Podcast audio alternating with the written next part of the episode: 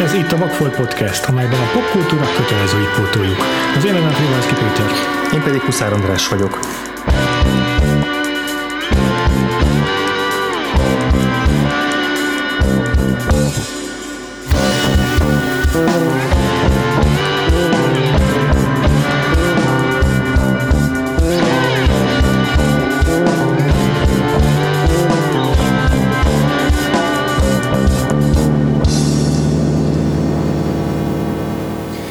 Első filmes blokkunk középső fejezetében az amerikai filmgyártás egyik legünnepeltebb rendezőjét vesszük sorra. A mindössze 46 éves Paul Thomas Anderson kísérletező módon epikus léptékben mesél Amerika születéséről és hanyatlásáról, a kapitalizmus, a média vagy a hit manipulatív erejéről, a Kalifornia álom szertefoszlásáról. Első filmjét, a Hard Date-et mindössze 23 évesen rendezte, de már későbbi pályájának ö, szinte pökhendi magabiztosságával tette ezt. A PTA-től szokatlanul szűk keretek első látásra talán kevés hasonlóságot mutatnak az olyan grandiózus tablókkal, mint mondjuk a Vérzőolaj vagy a Boogie Nights, de a Las vegas és Renault kaszinók csillogása és az elegáns kameramozgás mögül azért elősejlenek a rendező visszatérő témái, a sikerek hajszolásától az illúzió vesztésig. Nem tudom, hogy neked a, a Hard Eight-el, illetve tágabb értelemben, talán kezdjük inkább ott Paul Thomas Andersonnal milyen a viszonyot, mi, mi volt az első filmje, amit láttál tőle, és aztán utána hogyan alakult a róla alkotott képed? Hát nekem szégyelni valóan kevés tapasztalatom van PTA-vel, ahogyan szokták őt nevezni. Az első film ugyanis, amit láttam tőle, az a There Will Be Blood volt a vérző olaj. Aha, ez mondjuk egy eléggé uh, impozás, mély víz, igen, impozás barátkozásnak, ilyen igen, első igen. randinak. Mindenképpen az, hát azóta is az egyik kedvenc filmem a vérző olaj, meg a nem is tudom pontosan mikor, 2010 Hármas lehet talán? Korábbi az 2000, 2000 várjál, hogy is volt. Szerintem ez 2007. 2007-es a vérzőolaj, mert 2010 körül jött a, a Master. Uh-huh. Vagy, vagy még később. Hogy, hogy, hogy, elég sok, sok év telik el a két Paul Thomas Anderson film között általában. Igen, igen, ez igaz, és azért is, mert, mert ugyan nagyjából elejétől végéig ő felügyeli ezeket a uh-huh. munkákat, tehát ő írja a saját forgatókönyveit eddig, eddig kivétel nélkül. Szóval Devil Will kapcsolatban csak annyi, hogy az volt szerintem annak az évnek a legjobb filmje, vagy mhm. legalábbis így benne volt a top 2 Pedig az egy nagyon hardcore év volt, tehát az ugye nagyon... ott a No Country for Old Men-nel mm-hmm. mérkőzött meg például az Oscaron is, és Igen. akkor még egy csomó más nagy, nagy, nagy formátumú filmet nem is említettünk az évből. Igen. Na és akkor, hát ugye Boogie Nights-ot valamennyire ismerem, de szerintem sosem láttam elejétől a végéig. Aha. Ez nagyon sokáig én is ugyanígy voltam, aztán egyszer leültem elé, de addigra már egy csomó jelenetet így külön Aha. láttam belőle. és akkor még a Magnóliát nem régen pótoltam be. Aha úgy voltam, hogy akkor most tartok egy PTA napot, és aztán mire, le, mire észbe kaptam beestelzett, és vége lett a Magnóliának. Igen. Ez egy három órás film. Igen, arra a, a, még többször fogok hivatkozni a Mark Meron podcastjében, a WTF-ben, Aha. amikor meghívta Paul Thomas Anderson, az Aha. egyik kedvenc epizódom, és akkor ott a, ott, ott a Paul Thomas Anderson maga is mondta, hogy hát, hogyha most visszamenne hozzá, akkor azt azért megnyírbálná azt a filmet, mert az, az kurva Nagyon szó. Az... Azért annak idején még egy különféle interjúban azt nyilatkozta, hogy ez pontosan az a film, amit el szeretett volna érni. Ez minden egyes képkockája pontosan úgy, ahogy elképzelte. Érdekes, hogy ahogy érik, érik az ember, azért ezeket már máshogy látja. Igen. De visszatérve arra, hogy milyen tapasztalatok uh-huh. vannak, a nagyjából nekem ez. Tehát így a Hard Date volt a harmadik uh, antrém Paul Thomas Anderson filmográfiájában, amit mondom, szégyelni való, és, és minden egyes filmjét nagyon sajnálom, hogy még nem néztem meg. Uh-huh. De szerintem menjünk is végig a filmográfián, és akkor te, meg, te meg meséled el, hogy neked mik a tapasztalataid a filmjeivel. Nem sok van. Uh-huh. Igen, úgy, ahogy az előző héten tettük Danny boyle az, az érdemes most is, uh-huh. most is így végig mennünk, hogy a Hard Date-el kezdjük, de hát arról fogunk beszélni az adásban. Igen, ez ugye 1996, uh-huh. Mhm. tehát viszonylag rövidke karrierről beszélünk, most töltötte be 20. életévét a filmográfiája. Igen, és ugye azért nagyon fiatalon kezdte a, Igen. a filmezést, és mindenféle filmiskolás háttér nélkül, tehát ő tényleg az a típus volt, aki így a Spielbergi nyomo, Spielberg nyomdokain haladva csak egy kezébe vett egy kamerát, és elkezdett filmet csinálni, és szintútólag mondta, hogy azért itt még egy nagyon, nagyon kis nyikhaj volt, aki, akinek így túl korán adták a kezébe a gyeplőt, ja, tehát hogy á, ott azért igen. még ez, a, ez az arrogancia az nagyon megvolt benne, hogy ő, ő pontosan tudja, hogy milyen filmet, filmet mm. akar csinálni, csinálni, és neki senki nem mondja meg, Igen. hogy hogy, hogy hogyan, hogyan rendezzen, és aztán majd erről beszélünk, hogy itt, azért a stúdióval elég komoly harcai Igen. voltak a, a Hard kapcsolatban, aminek a korábbi címe a Sydney. Ugye, a főszereplő nyomán. A főszereplő nyomán, és az IMDb-n így is van fönt, ami először, hogy most így meg teljesen meg is zavart, hogy Aha. kerestem a Hard a filmográfiában, és nem találtam meg. és aztán, és aztán pár évvel később megcsinálta a Boogie Nights-ot, az volt az igazán nagy áttörése, amivel kapcsolatban azt mondta, hogy az a lecke, amit megtanult a Hard Eight-ből, az, az, az akkor az volt, hogy minél inkább paranoiás legyen, senki benne bízzon, és, és még inkább a, csak a saját akaratát akarja minden áron keresztül vinni mindenkivel szemben, tehát hogy nem, nem, nem a legjobb mentalitással futott neki a filmnek, de, de hát ez volt a, a, a, nagy, a nagy berobbanása, és és onnan nagyon sokáig én is úgy voltam vele, hogy erre még nagyon régről emlékszem erre a filmre, csak mivel ilyen pornó bizniszről szólt, ezért nekem ez így messziről, ne, ez, ez, ez biztos valami értéktelen szar, ezzel, ezzel nem akarok foglalkozni. Mark Wahlberg játszik benne, és az a lényeg, hogy nagy a pöcse, és hogy ez miért érdekeljen Burt reynolds kapcsolatban soha semmilyen Igen. Izé, Semmi nem érdekel, nem volt, nem, nem különösebben érdekel, tehát így, így, és, és akkor még a népes mellékszereplő gárdából, aki ugye a, a, akik ugye a, a Paul Thomas Anderson ö, repertoárjába tartoznak, tehát hogy visszatérően alkalmazza ugyanazokat a színészeket, még azért nagyon kevés embert ismertem. Tehát az, a, az sem volt meg, hogy, hogy, hogy, hogy miattuk érdekeljen a film. meg egyébként tökre hasonlít a, ez itt ilyen második filmként Danny Boyle második filmjére, meg a Trainspotting, ami szintén egy ilyen ensemble kasztal dolgozott, és sok olyan név került közéjük, akiket, akikre azóta kezdtünk uh-huh. inkább figyelni. És nem azért, mert hogy azóta, ő, ők tényleg azóta futottak be, de számunkra az érkorunkból fakadóan ezek a nevek tényleg később érdekesek ja. más filmeik révén. Abszolút és aztán a következő film, talán 2001-es, lettünk volna profibak, hogy megnézzük mindegyiknek a dátumát, de most csak egy kb fogjuk belőni, mert mi is elbasztunk egy csomó időt googlezással az adás előtt, úgyhogy nem akarjuk tovább húzni az időt, de akkor jött a Magnolia 2000-es vagy 2001-es. Nekem, ha jól emlékszem, az volt az első. Aha. Tehát nekem az volt a belépőm a, a Paul Thomas Anderson filmográfiájába, és az, az, az is elég nagy hasonlóan masszív, masszív élmény, azért rettenetesen rajongtam. Tehát én, én is úgy voltam vele, mint Paul Thomas Anderson annak hogy ebből a filmből egy képkockát nem lehetne kivenni. Egyébként 99-es. Na, majdnem eltaláltam. e, aztán azóta nem néztem újra igazából, de annak idején az a, volt az a korszak így az ezred forduló tájékán, amikor sorra jöttek ezek a ezek a minden mindennel összefügg, meg így a, a, a kertvárosi titkok, meg a, meg a láthatatlanul összefüggő szálak, ez Kevin Spacey filmográfiának a felét ide lehet sorolni egyébként, és nekem azok, ezek közül a filmek közül messze a Magnolia volt a kedvencem, tehát az első jelenettől kezdve. Nekem is ez volt az első benyomásom, hogy ez messze túlszállja az összes ilyen hasonló filmet. Tehát, hogy ilyen iszonyatosan nagy ambíció volt benne, Igen. mint hogy a tényleg teljes világot fel akarná ölelni ebbe a filmbe, és így a teljes mindenséget, pedig igazából csak az apja elvesz fejlesztését akarta valahogy kiadni magából ezen, uh-huh. ezen a filmen keresztül. És igazából az első két filmben még azért nagyon erősek a, azok a hatások, a, a, amik így felfedezhetőek.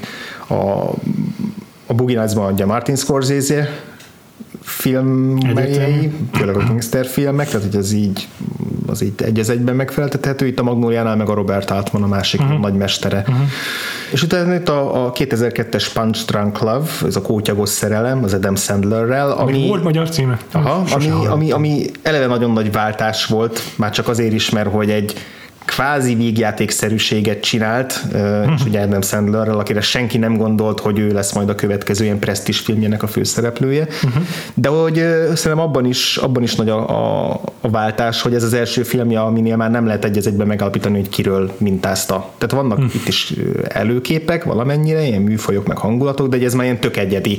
Aha. Most tegnap néztem újra ezt a filmet, mert, mert annak, akkor láttam, amikor kijött itt nálunk, azt hiszem videókazettán, és emlékszem, hogy a családi barátokkal együtt néztük meg közösen, és mindig kegyetlenül gyűlölték ezt a filmet. Mert wow. hogy ugye úgy vettük ki, hogy a valami könnyed, laza, romantikus végjátékot nézzünk, és hát ez meg minden csak nem az. Pontosan a romantikus az stimmel benne, de hogy, de hogy egyébként teljesen olyan, mintha egy ilyen szorongásos elmébe beleköltöznénk másfél órára, és én tök hektikus az egész vad, zavarba ejtő őrült, és kurva jó film, tehát ezt megerősítette benne, hogy ez egyik kedvenc PTA filmem. Aha. Tehát ezt is viszonylag korán láttam, Aha. nagyjából a, a kortájt, és akkor utána jött a... Öt év kihagyással a, a There Will Be Blood, a vérzőolaj, igen. Tehát azért itt rengeteget kellett erre a filmre várni, ahogy meg is értek a filmnek a, hm. a mértékét tekintve.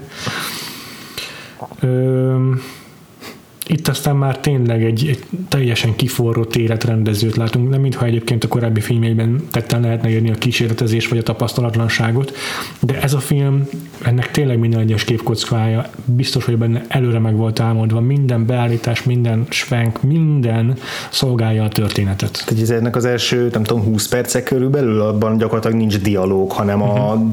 Daniel Plainview-t, a Daniel Day-Lewis látjuk azért tök hosszú időn keresztül, ahogy egyedül a sivatagban a, próbálja az olajat előnyerni a föld alól, és tehát ez ilyen, ez ilyen nagyon nagyon tényleg ilyen nagy eposzi, Igen. nagy eposzi mű, meg ilyen, Igen. mint hogyha meg akarta volna csinálni a nagy amerikai filmet, és aztán kb. meg is csinálta.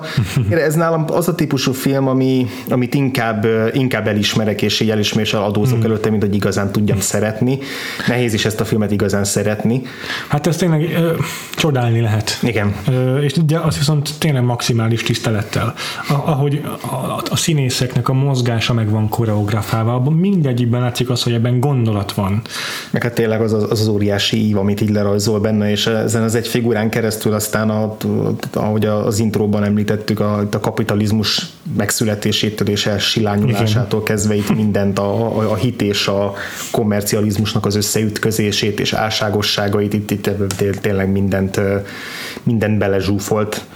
Aztán a következő filmével szintén öt évet kellett rá várni, uh-huh. megint egy hasonló, hasonlóan tematikus darabot tett le az asztalra a The Masterrel. Uh-huh. Sajnos én még nem mertem neki Az is egy kemény darab azt, azt egyébként sokkal több kritika érte, mint a, mint a vérzőolajat emlékeim Aha. szerint, mert sokan mondták, hogy ez az első Paul Thomas Anderson film, ami ilyen üres, meg ami, aminek nagyobb volt az ambíciója, mint amilyen tartalmat Aha. sikerült megvalósítani benne.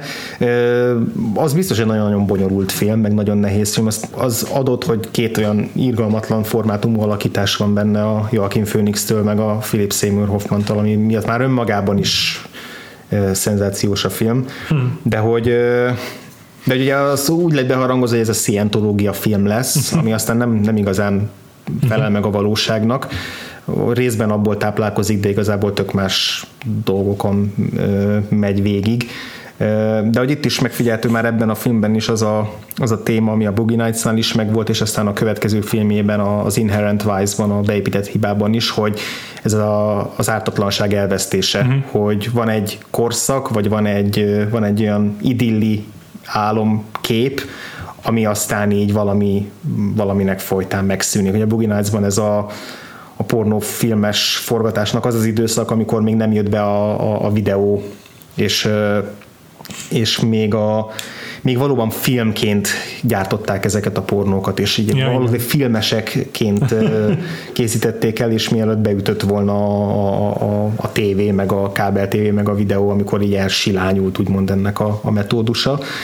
A, a, ebbe a két legutóbbi filmjében meg egyrészt a, a második világháború utáni kiüresedés, és aztán az Inherent Vice-ban meg a, amiről már beszéltünk például a Samponnál is a, a, a 60-as éveknek az ilyen polgári mozgalma utáni kiábrándultság, tehát hogy ezeket, ezeket veszi így, veszi így végig. Csak tök más a stílus, tehát az egyik az egy, az egy ilyen nagyon komoly pszichológiai dráma, a másik meg egy ilyen füves szétcsúszás.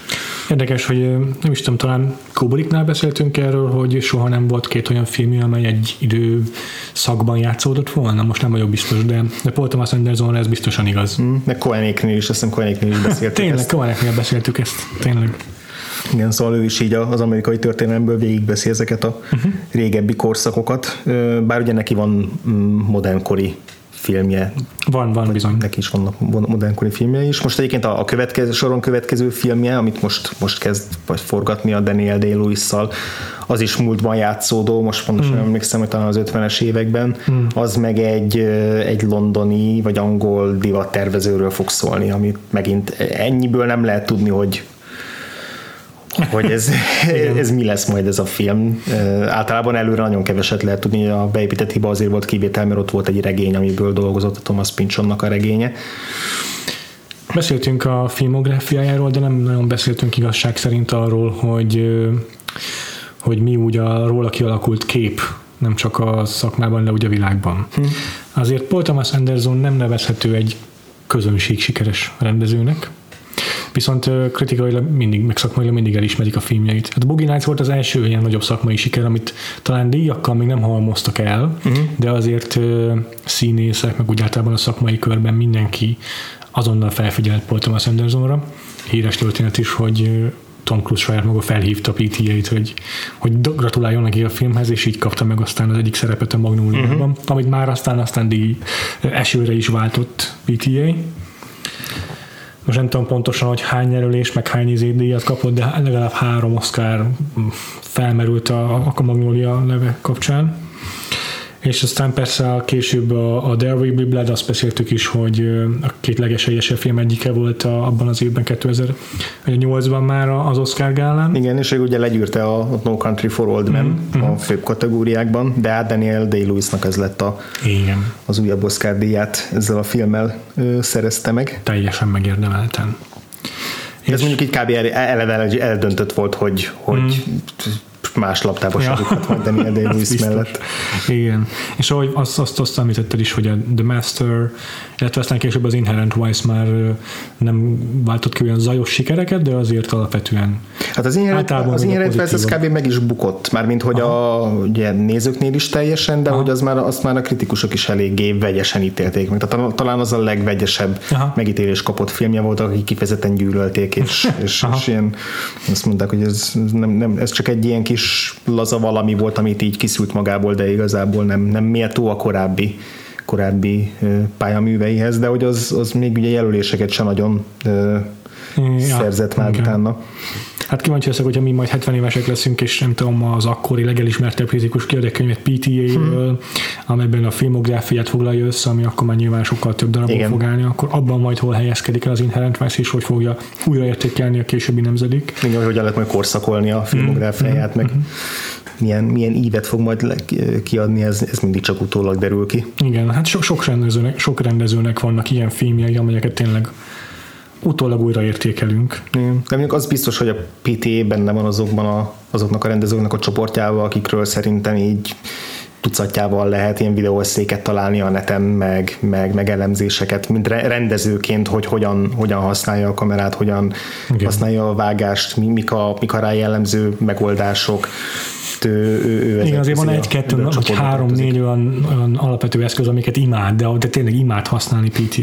De megemelt azért fontos tulajdonsága az is, amit már felvezettünk, hogy mindig van leginkább egy nagy témakör, egy nagy gondolatkör, uh-huh. ami köré felfűzi a történeteit. A Magnóliánál ez az édesapja elvesztése, vagy úgy általában az apa-fiú kapcsolat. Igen. igen. A There Will Be Bloodnál ugye a Hát igazából ezeket elsoroltad, hogy, hogy nem fogom igen, ismételni. Igen, az amerikai izé, individuum, vagy individuális hősnek a megszületése, stb. De hmm. igen, ezek visszatérek. De például, amit említettél, ez a, az apa-fiú kapcsolat, meg az, hogy tehát igazából minden filmje valamennyire egy ilyen rögtönzött családot ö, jár körbe. Hogy ez egy, talán ez a, ez a legáltalánosabban visszatérő, ö, visszatérő Aha. témája, még a Boogie Nights-nál is ez a forgatócsoport, ez egy uh-huh. ilyen kis, kis családot alkot sőt még a vérző olajban is ugye egy borzasztóan fontos szerepet játszik a, a fiával alkotott, alkotott kapcsolata, uh-huh. és ez, ez már a Hard ben is szerintem nagyon szépen hát megnyilvánul. Ott, ott, olyan, ott, ott nem is csak subtext, hanem textuális szinten is. Igen. Igen. Úgyhogy szerintem vágjunk is bele, hogyha nincs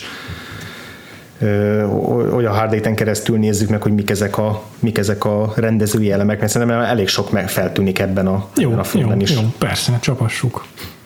Ugye a Hard az tulajdonképpen egy három szereplős kis kamaradráma, ilyen szerencsejátékosokról szóló kis film. Főszereplője ez a Sidney nevű figura, akit Philip Baker Hall játszik, Aha. aki egy ilyen veterán dörzsölt róka. A színész maga is egyébként, tehát ő egy ilyen igazi veterán a, a karakter színész. Egyértelmű, hogy ő is van ez a fajta, van ez a jelenség, amikor az első filmes rendező végre, végre sikerül megszerezni a pénzt az első mozifilmhez, és akkor azonnal bekasztingolja a kedvenc színészét, akit igen, imád a film, akinek, akinek, akinek, végre lehetőséget akar adni, akkor legyen ő a főszereplő. Igen, és ez igen, pont igen. így történt, hogy kifejezetten Philip Baker Hall-ra írta ezt a, ezt a szerepet. És ugyanígy a másik főszereplő John C. Reilly, ő is egy nagy kedvence volt. Csak hogy már így kb. a, a forgatókönyvírás közepén ismerte meg, hiszen az egy fiatalabb generáció, de akkor, amikor feltűnt számára, akkor azonnal rájött, hogy ő kell a filmembe. Igen, ő játszott John-t, aki hát egy ilyen pótfia lesz ennek a Sidney nevű figurának, felkarolja, az elején még közelből meg nem határozott okokból. Ez a John ez egy ilyen teljesen lecsúszott figura, akinek még arra sincs pénze, hogy az anyját eltemesse, és, és akkor Sydney felkarolja, és elviszi egy kaszinóba megmutatni neki a, a, a trükköket, a nagy svindliket, amivel pénzt Igen. lehet szerezni. Itt ismerkedik meg John a, az új szerelmével, akit Gwyneth Paltrow játszik, uh-huh. Clementine-nal, aki ez a az a trope elnevezése, hogy Hooker with a Heart of Gold, ja, teljesen, aki megszerethető. Az, az aranyszívű prosti. Aranyszívű prosti, igen. És, és egymásba szeretnek pár napon belül összeházasodnak, és ez vezet aztán egy bonyodalomhoz, uh-huh. amely, amelyben gyilkosság is előfordul, menekülniük is kell rossz fiúk elől, és közben persze az apa figura megvédi őket, és hirtelen a True Romance kellős közepén találjuk magunkat. Igen, bár ez érdekes párhuzam nekem nem jutott eszembe, igen, mond benne valami. Bár egy kicsit félrevezető már pusztán ennek a sztorinak a felvázolása, mert igazából tökre nem cselekmény központú a film. Tehát, hogy igazából... Itt teljesen másodlagos ez az teljesen egész. másodlagos dolog. Uh, igazából ez tényleg egy ilyen kis karakter sketch erről a Sidney nevű, főleg erről a Sidney nevű figuráról, hogy, Igen. hogy ő hogyan próbál uh, egy kis családot létrehozni maga körül, mert hogy a saját családjával elvesztett minden kapcsolatot, amiről bőven igazából nem tudjuk meg, hogy miért, de ez egy nagyon magányos figura, aki rátalál erre a Johnra, és aztán rátalál Clementine-ra, és így ilyen pótfiaként, pótlányaként igen, elkezd így kis hárman, igen, maga, magányosak. maga köré, maga köré gyűjteni őket. Igen, ez egy borzasztó magányos embereknek a klubja igen. ez a film. Igen, Clementine nem is kell nagyon kifejtenünk, hogy miért, tehát ez így azzal, hogy, azzal, hogy, hogy a filmben látjuk, hogy ő prostituált, így el tudjuk képzelni a családi hátterét, nagyon egyedül van, uh-huh. és John pedig már a film első jelenetében kiderül, hogy az anyját megy eltemetni, ami ből feltételezhetjük, hogy az apja sincs akkor velük, hiszen ja. gondoskodott volna róla. Igen. Így aztán, így aztán hamar kialakul valóban ez a apa-fia kapcsolat köztük. És aztán ezt tényleg a film közepe vége felé már ilyen kimondásra is kerül, hogy ők Szó szerint, szinte fogadott gyerekei, megfogadott apjuk egymásnak. Igen. Múlt héten ugye a Danny Boyle debütálásnál beszéltünk arról, hogy a, a karakterekben, meg a sztoriban talán nem volt annyi, annyi kakaó, amennyi egy teljes filmet kitett volna, és a Danny Boyle ezt ugye mennyire tudta kompenzálni a rendező megoldásaival. Nem tudom, hogy te éreztél-e hasonlót a Hard kapcsolatban, vagy, vagy ennél, ennél kerekebb élményt kaptál? Hát, mm, ennek a filmnek a két főszereplője, most a két férfi főszereplőre gondolok, ja. mindenképpen jóval szerethető, szerethetőbb figura, mint bárki a, a Shallow Grave-ből. Ennek egyik oka persze az, hogy itt van John C. Reilly, aki kicsit azt hinni róla az ember, hogy az a fajta színész, aki mindig rossz fiúkat játszik, meg kicsit ilyen zömökebb, meg hmm. ilyen baltarcú fickó, de igazából mindig egy nagyon elveszett ilyen kis, kis tanástalan, bizonytalan figurát játszik, akit így megölelgetné, egy kis mackó. Inkább olyan, mint a Steve Buscemi, hogy így, a, így, így, a, így a, az örök loser, tehát aki, akivel mindig ki, kiszúr az élet, hogy ő kiszúr saját magával, Igen. és ez itt is megvan. Egy, nem, egy, nem egy nagy észlény azért ez a figura, tehát hogyha, hogyha mi párhuzamokat akarunk vonni a Shallow akkor, akkor ennek a filmnek a szereplői sem olyan borzasztóan intelligensek. Még, a, még Sidney sem, aki sokkal azért bölcsebb. Azért gond... Igen, Sidney valóban bölcsebb valamivel, de hogy egy kicsit ő is túldimenzionálja a saját bölcsességét, és, és és kompetenciáját, mert hogy rögtön a film elején, amikor John elkezdi kitanítani a Svindliknek a, a a ilyen svindli módszerekre, ami aztán igazából nem játszik nagy szerepet később Igen. a filmben, de hogy van egy ilyen hosszú jelenet sor, amikor elmagyarázza, az, az megint nagyon szkorzézés, hogy elmagyarázza neki, hogy hogyan, hogyan lehet pénz, több pénzre szert tenni, vagy úgy tenni, mintha több pénze lenne, mint amennyi, és akkor a kaszinó megdobja őt különböző ilyen extrákkal. Igen Viszont itt, a, itt rögtön az elején elpocsékolja ezt ilyen ingyen koktélokra, meg, meg, meg olyan dolgokra, ahelyett, hogy, hogy rigorózusan követni a szabályait a, mhm, a Sydneynek. Tehát ez már ugye előrevetíti azt, hogy Sydney hiába próbálja őt megtanítani arra, hogy hogyan kell stratégi, taktikusan sta, megfelelő stratégiák mentén szervezni az életét, a John túl ostoba ahhoz, hogy ezt így, ezt így véghez is tudja vinni. Uh-huh. Hármajuk közül viszont a Gwyneth Paltrow, aki a harmadik főszereplő, szerintem ő az, aki a legnagyobb mellélövése a filmnek. Clementine, mint karakter is alul van írva, tehát én már direkt párhuzamot vontam a True romance azért, hogy azt kifejthessem, hogy, hogy Patricia Arquette szerepe abban a filmben mennyivel állásabb volt, de az is benne van, hogy Gwyneth Paltrow nem tud eljátszani egy Las Vegas-i prostituáltat ő egy, aki akárhogy is sminkelik, és akárhogy folyik rajta szét a vastag smink az arcán, akkor is rajta azt látom, hogy ő egy ilyen nem tudom, egy palotában nevelkedett ilyen ö, porcelán baba, aki, aki, aki 21 éves koráig nem is érintkezett emberi lényekkel, csak a csivaváival, és, és nem álljon neki a se a kétségbe esett, se a bambarc kifejezés, nem hiszem el neki azt, hogy ő ostoba, uh-huh. nem hiszem el neki azt, hogy, hogy szegény sorból származik, mert olyan tökéletes, szabályozott, villogó, csillogó fogsora is van, haja is mindig sokkal ápoltabbnak, meg dúsabbak néz ki, mint amit hinnél róla, hm. vagy amit feltételeznél róla, és ezen nem segít semmennyi elkent smink, semennyi uh, úgy megír dialógus. Ez egy, ez egy Patricia Arquette szerep lenne. Hm tehát egy sokkal, és ez nagyon csúnya szó hogy közönségesebb színészre van szükség, de hogy egy olyan színészre, aki földközelibb, vagy aki, aki... el tud játszani egy white trash szerepet, hogyha le akarok menni a közönségesének arra szintjére. De igazából tényleg ez volt a lényege a True Romance-ben is. Az egy olyan karakter volt, aki nem tudta eldönteni, hogy white trash, vagy szeretni való. Mm. És itt is pont ezt kellett volna eljátszani a Gwyneth paltrow csak alkalmatlan rá. Mm. Ez jó, hogy így ki, ki is emelted rögtön a, a, az elején az adásnak, mert ez lett volna az egyik kérdésem, hogy mi a véleményed a, a Gwyneth Gwyneth Paltrow alakításáról, a karakterről, mert én még mindváig nem tudom eldönteni, pontosan hányadán álljak ezzel a, a figurával, mert amikor először bemutatásra kerül a filmben, akkor nekem kifejezetten pozitív csalódást okozott, kellemes csalódást okozott az első néhány jelenetében, főleg amikor amikor Sydney elviszi magához, és, és akkor rögtön azt a következtetés vonja le Clementine, hogy nyilván azért, mert hogy dugni akar mm-hmm. vele, mm-hmm. és akkor van egy ilyen nagyon, nagyon szomorú jelenet, amikor elkezdi kigombolni a ruháját, meg, meg úgy úgy beállítani magát, hogy akkor jó, essünk túl rajta, akkor ez, ezzel jár az, hogy, hogy esetleg aludhatok egy, egy normális mm. ágyban, és, és én úgy éreztem, hogy az első pár jelenetben, hogy a Gwyneth Paltrow jól jól teljesíti ezt a feladatot, tehát hogy én ott elhittem neki ezt a fajta ilyen meggyötörtséget és életunkságot, és aztán eh, ahogy egyre hallottunk előre a filmbe, úgy egyre kevésbé éreztem azt, hogy működik mind a karakter, mind Gwyneth Paltrow. Főleg van egy központi jelenet egy, egy motelszobában, uh-huh. amikor az a, az a, a fő bonyodalom, ami így kisiklatja a, a szereplőknek a, az életét, uh-huh.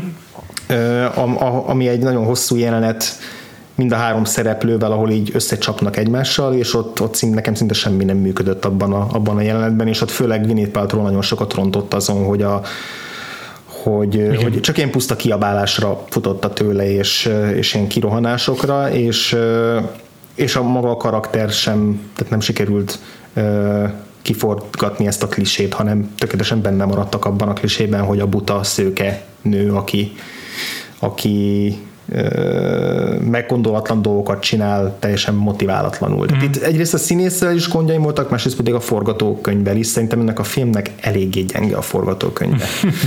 Tehát én ugyanúgy a Gwyneth Paltrow-val még ezzel a filmmel se jutottam teljesen dűlőre, amikor megnéztem, akkor nekem kifejezetten nem tetszett, és aztán ahogy azóta így forgatom a fejemben így a, így egy kicsit kezd a helyére kerülni, és kezdem Andersonnak a, a szándékait jobban megérteni, hogy uh-huh. azokat, azokat hogyan teljesítette, de szerintem ez nem egy jó forgatókönyv. Főleg olyan tekintetben, hogy a szereplőknek a, a motivációt és a múltját előhozza. Tehát a film második felében Aha. egy csomó olyan fordulatot Aha. bedob, részben ezt a fordulatot, Aha. ezt a nagy bonyodalmat, amit ugye nevezünk nevén gyakorlatilag egy túlszejtenek, Igen. amikor a, az ilyen villám, a John és Clementine villámházassága után gyakorlatilag fél órával Clementine összeszűri egy levet valakivel csak úgy, mert mm-hmm. John éppen mm-hmm. hátat fordított neki, ami megint teljesen indokolatlan, tehát nem működik a karakternél majd ez a fickó ez erőszakoskodni kezd vele, és akkor ott kikötnek egy motelszobában, le, ahol leütötték ezt a fickót, és oda bilincselték egy ágyhoz, és akkor hívják Sydney-t, hogy ments ki minket ebből Igen. a szarból. És akkor itt még bejönnek olyan szintén kicsit Deus Ex Machina jellegű események, mint hogy megjelenik Samuel L. Jacksonnak a karaktere, a Jimmy, aki szintén így pontosan nem tudjuk, hogy mit keres a filmben, a motiváció is totál homályban maradnak, és akkor ő vagy segít néha, vagy inkább árt a karaktereknek. Uh-huh. Igen, róla még akarok mindenképp beszélni. Jó, majd beszéljünk külön. is akkor, ha már úgyis Jó, akkor maradjunk, és akkor még, még, még visszatérünk a forgatókönyvbeli Aha. problémákra. Szerintem nagyon-nagyon rossz volt ez a Samuel. Jackson karakter. Ez a gyakorlatilag a ponyvaregény figurájának Igen. egy olcsó utánzata. Igen. Tényleg az. E, Szinte ne, nem mondom, hogy rosszul játszik, de, de az sem, hogy jól. Szerintem ezeket a, ezeket a kliséket és, és modoros közhelyeket játsza el, uh-huh. amiket felszedett a korábbi filmjeibe, uh-huh. semmi plusz nem ad hozzá, és maga a figura is gyakorlatilag egy plot device uh-huh. a film második felében, Igen. behoz különböző olyan újabb akadályokat, amiket át kell ugrani a szereplőknek, és mindezt nagyon harsányan és nagyon túlzóan teszi. Nem, nem láttam igazán értelmét annak, hogy, Igen. hogy miért kellett így megfogni ezt a figurát. És megalapozatlan az egész figura, eleve tök később bukkan fel a cselekményben, akkor is annyira véletlenszerű módon ö, tényleg inkább ártott a filmnek a jelenléte, mint használt. Az is lehet, hogy ez kicsit ilyen, ilyen elgyengülés a rendezőnek, hm. hogy, hogy be tudja castingolni Samuel L. Jackson-t a filmében, mint ahogy felbukkan egy aprócska szerepben Philip Seymour Hoffman is, akiről biztosan tudjuk, hogy rajong, írte Paul Thomas Anderson. Igen. Viszont az ő szerepet is szerintem sokkal jobban működött. Az, az egy hihetetlenül jó jelenet volt.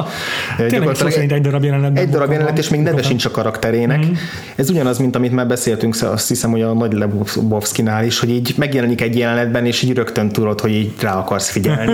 egy ilyen borzasztó Bundesliga frizurás, Aha. tanyasi bugris parasztot játszik, akiből így ilyen Tourette szindrómásan ömlik a szó, és próbálja adni a nagymenőt. Ilyen kocka asztal mellett csap össze úgymond Sydneyvel, és próbálja így kihozni a béketűréséből, meg a sodrásából, és aztán nekem nem, nem, nem teljesen tiszta meg valami szint, hogy pontosan mi történik ott a, a kockadobásoknál, és éppen melyikük veszít, és melyikük nyer, azt nem, ja, nem annyira tudtam követni, nem tudom, hogy neked ez jobban megvolt-e. Hát csak az a lényeg, hogy a, a Hard Eight-re tette minden pénzét Sydney, ami a film címe is. Aha. És Hard Eight az azért Hard Eight, mert a két kocka eldobásából elég sokféleképpen kivett kombinációban a 8-as szám összeg, a két kocka összegéből, de a hard az azért hard, mert az csak a két, két darab négyes jöhet össze, mint a hard six, a két darab három. Aha. Hármas vagy itt tovább, és akkor ugye ő arra tette minden pénzét, és ezért elkezdte egyből ott ö, ö, zrikálni a, a, a, a Philip Seymour Hoffman figurája, hogy hogy tud ennyi pénzt, ugye 2000 dollárt rátenni egy ilyen lehetetlen izére,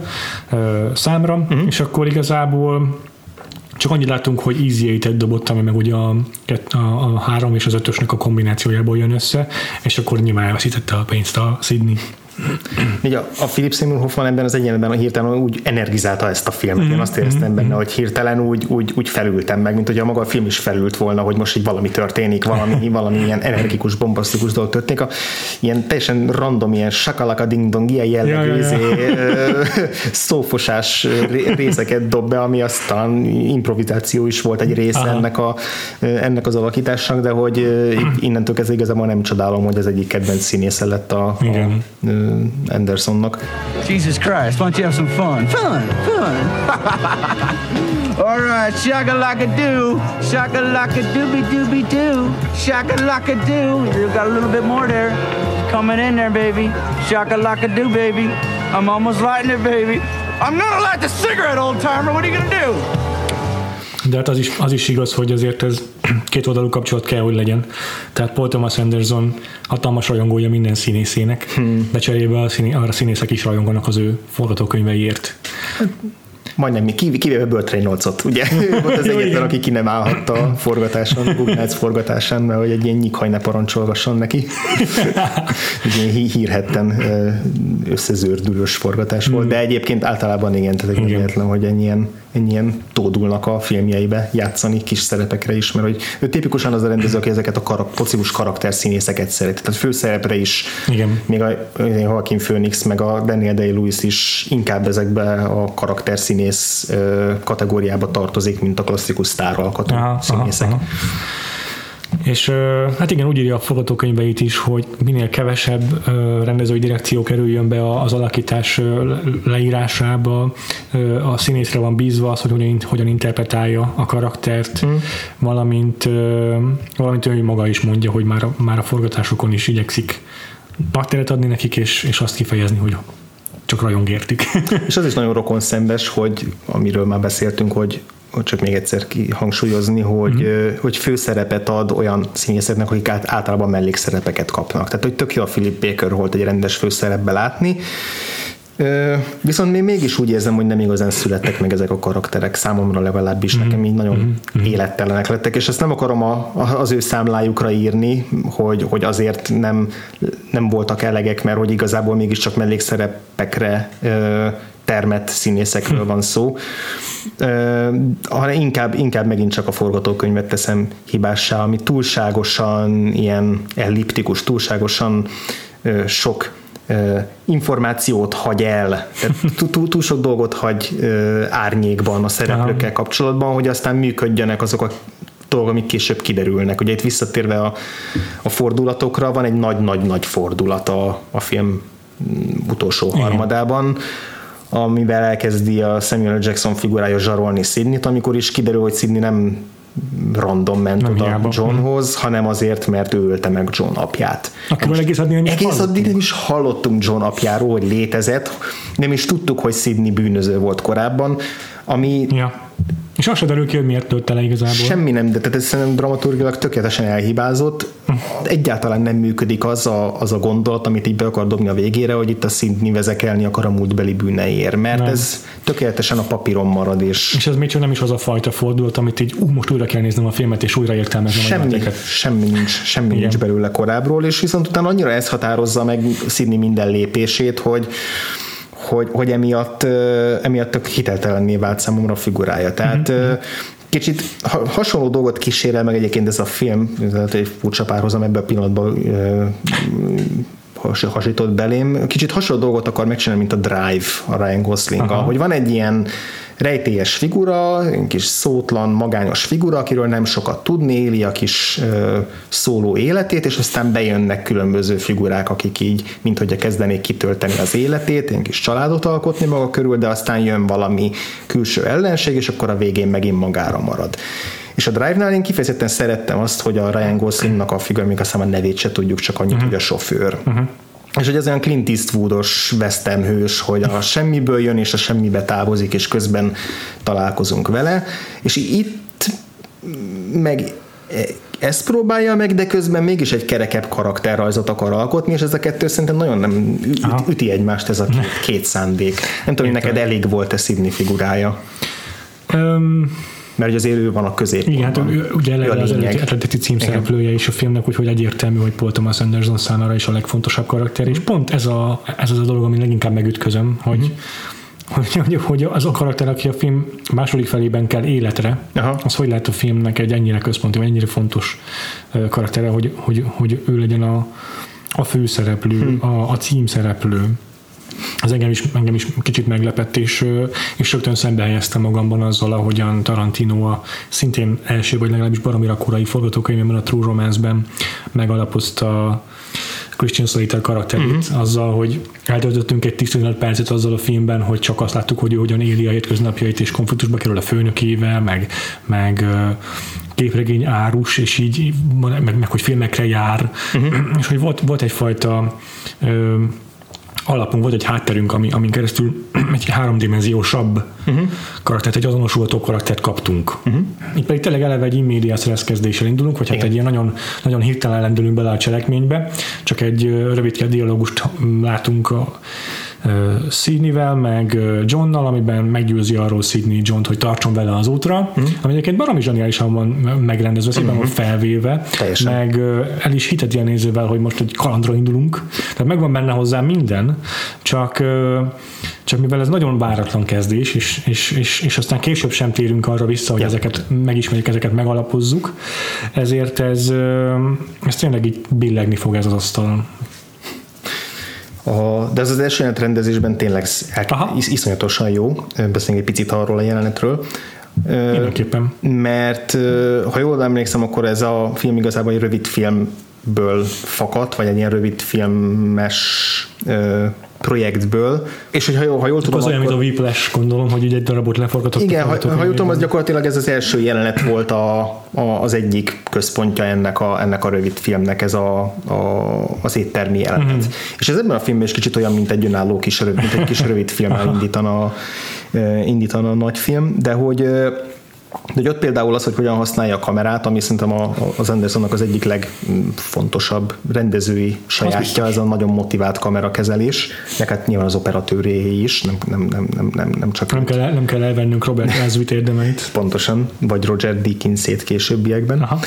A jelenet első felében, amíg még ilyen tök mm, zavarba ejtő, hogy ez, a, ez az idős csávó miért áll szóba Johnnal, és akkor John rá is kérdezi, hogy ez melege, meg hogy mit akar ja. tőle, meg, meg, meg milyen, mi, mi, mik lehetnek a hátsó szándékai, és amíg még benne van ez a feszültség a jelenetben, addig, addig itt szemből veszi a figurákat, uh-huh. úgyhogy majdnem, majdnem a kamerában néznek, nem teljesen, tehát nem izé ilyen Kubricki, meg, meg bárányok hallgatnak snittek, de hogy, de hogy, de hogy ugye így a szereplők helyébe helyezkedve veszi a, a szemben ülő felet és akkor, akkor vált először ilyen késnittessé, tehát akkor mutatja őket egyszerre a, a kamera először, ha jól emlékszem, amikor gyakorlatilag John megnyugszik abban, hogy oké, okay, itt nincs semmi gáz, Igen. Nem, nem, nem fog történni semmi borzasztó dolog, és aztán onnantól, amikor Sidney meggyőzi őt arról, hogy tartson bele, hogy, hogy uh-huh. nem akar semmi rosszat, meg hogy, meg hogy nyugodtan kiszállhat bármikor, de hogy tényleg csak önzetlenül segíteni akar neki,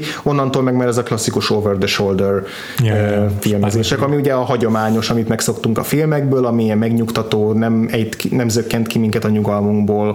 Tehát, hogy a, a jelenetben lévő feszültséget azért nagyon szépen kezeli ezekkel. És aztán később meg a filmben jönnek ezek a tipikus ilyen hosszú snittek, mm-hmm. meg steadicam, végig megy a egy kaszinóban, és akkor végigköveti a szereplőket, és ezek a nagyon ilyen magamutogató látványos snittjei, amik a, amikkel mondjuk a Boogie tele van. Tehát ja, hát a, a, igen, a PTA azért nagyon szereti felhívni a figyelmet a, a kamera kezelésére, vagy a filmére. Tehát nála azért nem, nem veszik el a kamera nem. így a, a jelenetben, nem, nem, nem, nem vonul a háttérbe. Aha, igen. Tehát állandóan kocsizik. Tehát minden egyes ezért alkalommal, amikor valamilyen dialógusnak a végére ér, uh-huh. hogy valaki befejezi a mondandóját, rá fog közelíteni a kamera egy kocsizással. A, az Inherent Vice-nál emlékszem, hogy amikor még keveset lehetett tudni róla, azt a legelső ilyen forgatási fotók azok arról szóltok, hogy a nem tudom hány év óta az egyik leghosszabb izé, kocsis sín rakták le a valamelyik jelenethez. Tehát ah. tényleg nála ez mánia. Mánia. Egyébként tök érdekes, hogy említetted a, a bárányok hallgatnak ott, nem tudom, tudod, miért akarom szóba hozni. A, pont azok a jelenetek kapcsolatban, amit kiemeltél, mm. hogy a szuper közelében veszi a színészeit. Paul Thomas Anderson azt mondta, hogy ő mindig is elégedetlen volt ezekkel a szuper közelikkel mások filmjeiben. Uh-huh.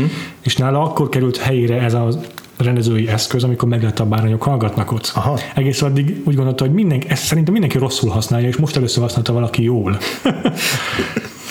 lehet, hogy ebből is merített már. Igen, hát szinte biztos, hogy ez, ez inspirálta. Igen, meg ami még hozzátartozik az operatőri munkához, az a bevilágítása a jeleneteknek, Aha. tehát az abban is iszonyatosan mesteri. Tehát a, az biztos. Az, ahogy a, a kaszinó belsőket fotózza ezekkel az éles fényekkel, meg neonfényekkel, meg a, az ilyen csillogással, tehát tényleg ez ilyen rettenet. Egyszerre vonzó és közben borzasztóan lehangoló és nyomasztó Így atmoszférát teremt. Hát itt ugye a, a híres PTA tracking shot az itt történik meg, amikor először oldalról, aztán aztán végül pedig hátulról majd szemből látjuk Szignit végig vonulni a kaszinón, ameddig oda nem megy ehhez a kockázó asztalhoz yep. Yep. játszani Philip Seymour Hoffmannal.